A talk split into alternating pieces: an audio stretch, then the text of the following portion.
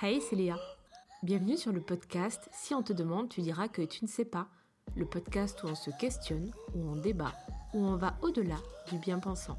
Bah déjà, bonne année à vous. Alors oui, on est en février actuellement, mais euh, j'ai pas pu vous le souhaiter avant parce que l'autre podcast a été euh, enregistré en amont et après j'ai été prise dans mes partiels et j'ai pas pu publier pendant un petit temps. Mais je suis de retour avec deux podcasts par mois. Pour ceux qui me suivent que ici via ma douce voix, eh bien je suis étudiante, du coup des fois il est un peu difficile de gérer le tout. Mais voilà. Aujourd'hui, j'ai décidé de parler avec vous de cannabis, de ce qu'on entend, des mythes et surtout de la réalité.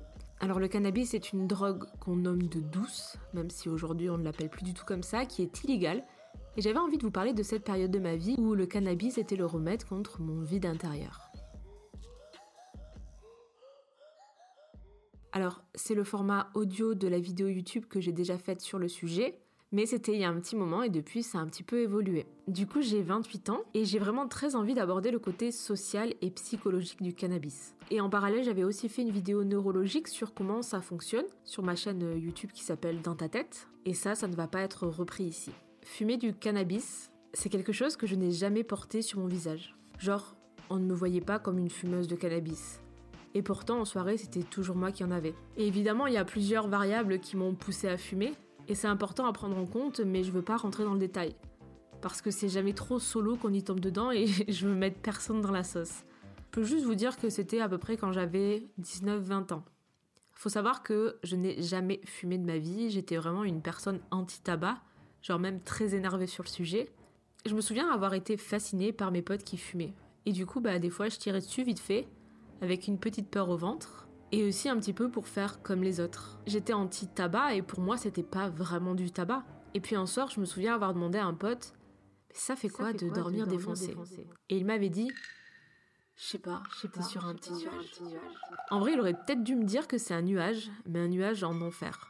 Un jour, enfin lors d'une sombre période, j'ai lâché prise. J'ai commencé à fumer de plus en plus souvent avec mes potes. Puis j'ai commencé à dormir de plus en plus souvent sur ce petit nuage. Et aujourd'hui, je vous parle de ça et ça me fait super bizarre parce que j'ai l'impression que ça appartient à une autre vie, alors que ça fait juste quatre mois et demi que je n'ai rien fumé.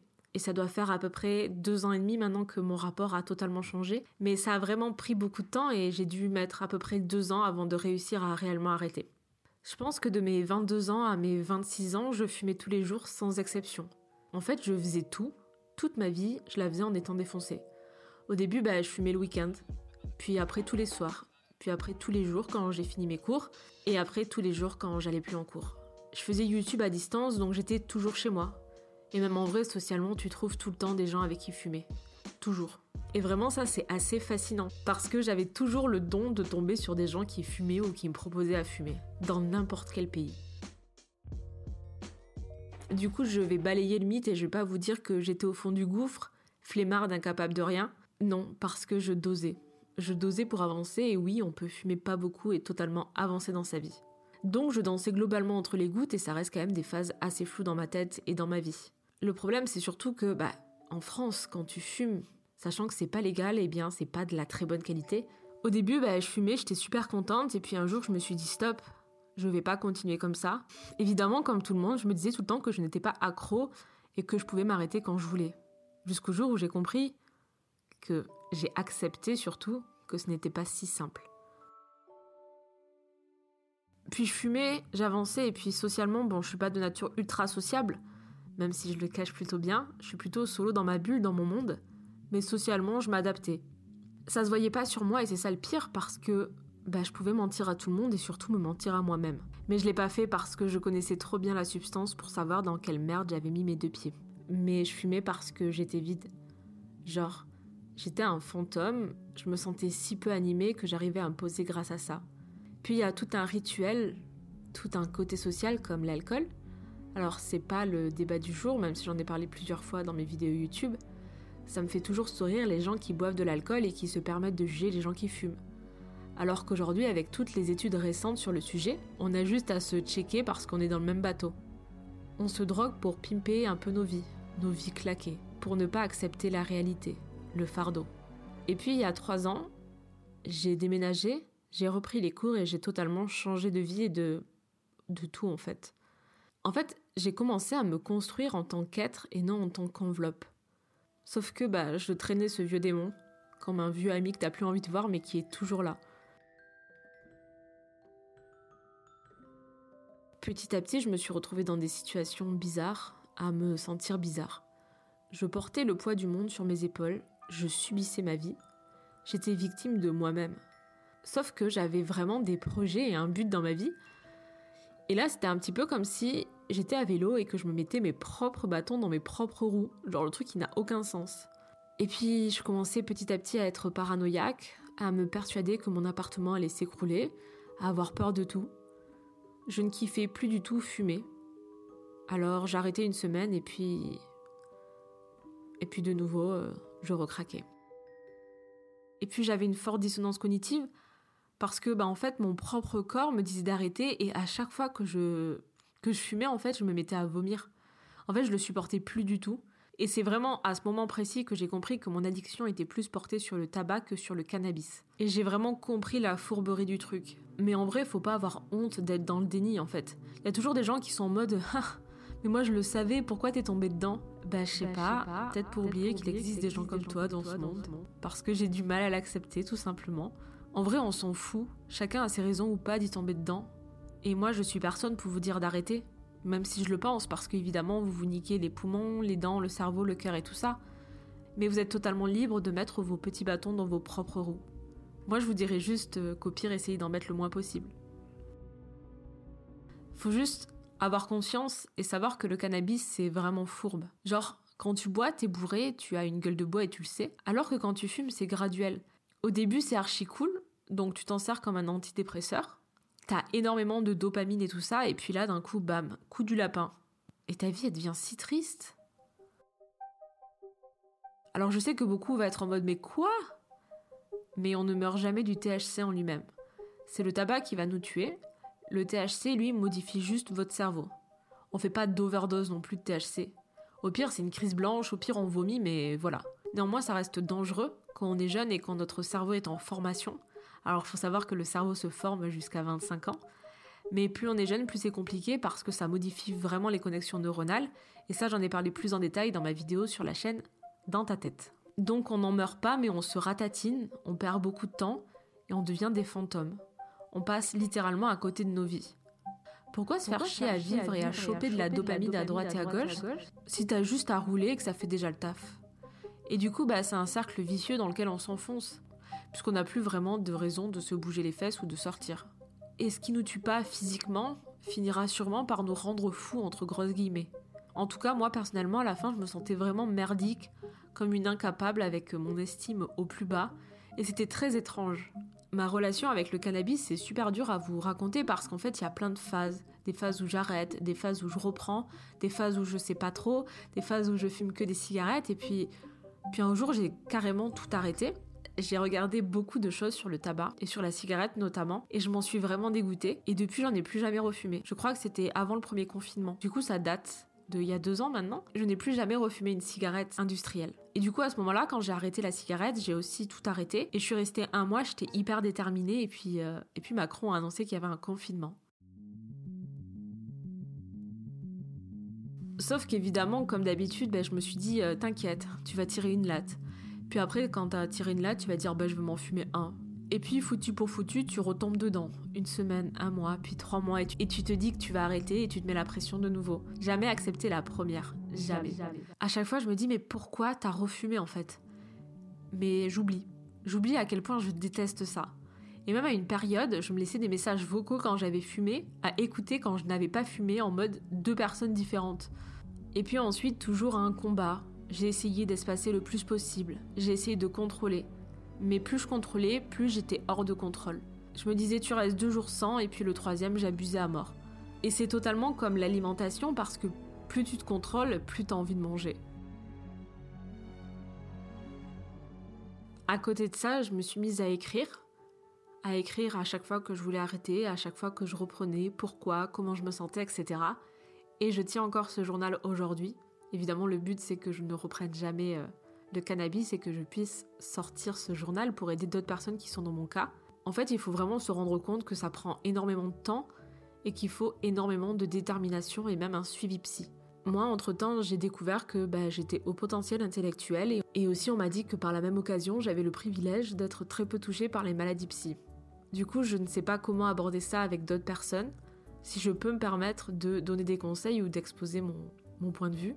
Mais le meilleur conseil que je puisse vous donner, c'est vraiment d'aller consulter quelqu'un, parce que l'addiction est une maladie psychologique. J'ai passé des journées à essayer de déconstruire, de comprendre, de tout analyser. Et puis finalement, j'ai décidé de compenser tous mes joints avec du substitut de tabac.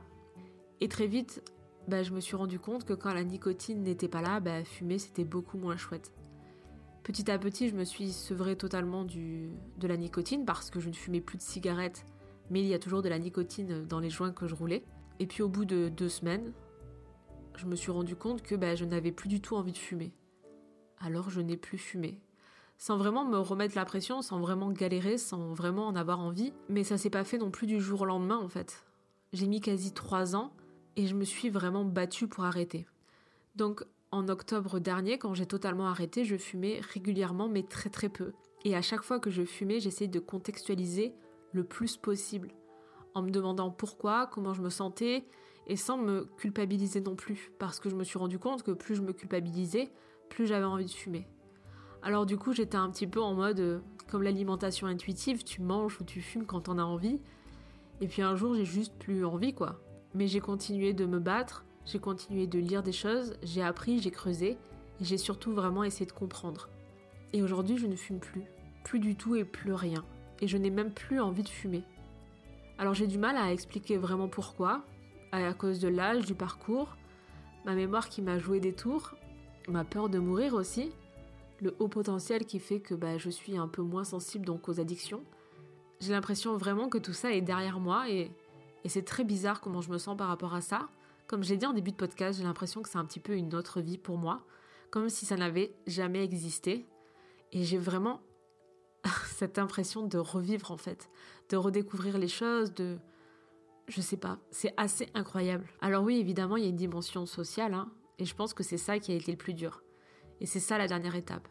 Aujourd'hui, je peux dire non, et j'ai réussi même à dire non à mon anniversaire, et j'ai réussi même à dire non dans mes rêves.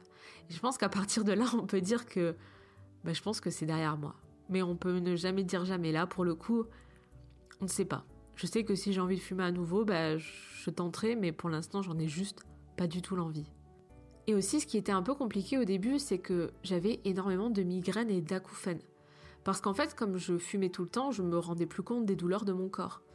Et finalement, j'ai découvert que les migraines, c'était surtout dû à, à mes règles et à l'endométriose, dont j'ignorais l'existence puisque bah, j'étais sous anesthésie finalement quand je fumais du T H C. Néanmoins, je rêve à nouveau. Parce que quand je fumais, bah, je rêvais plus ou très mal. J'étais tout le temps fatiguée.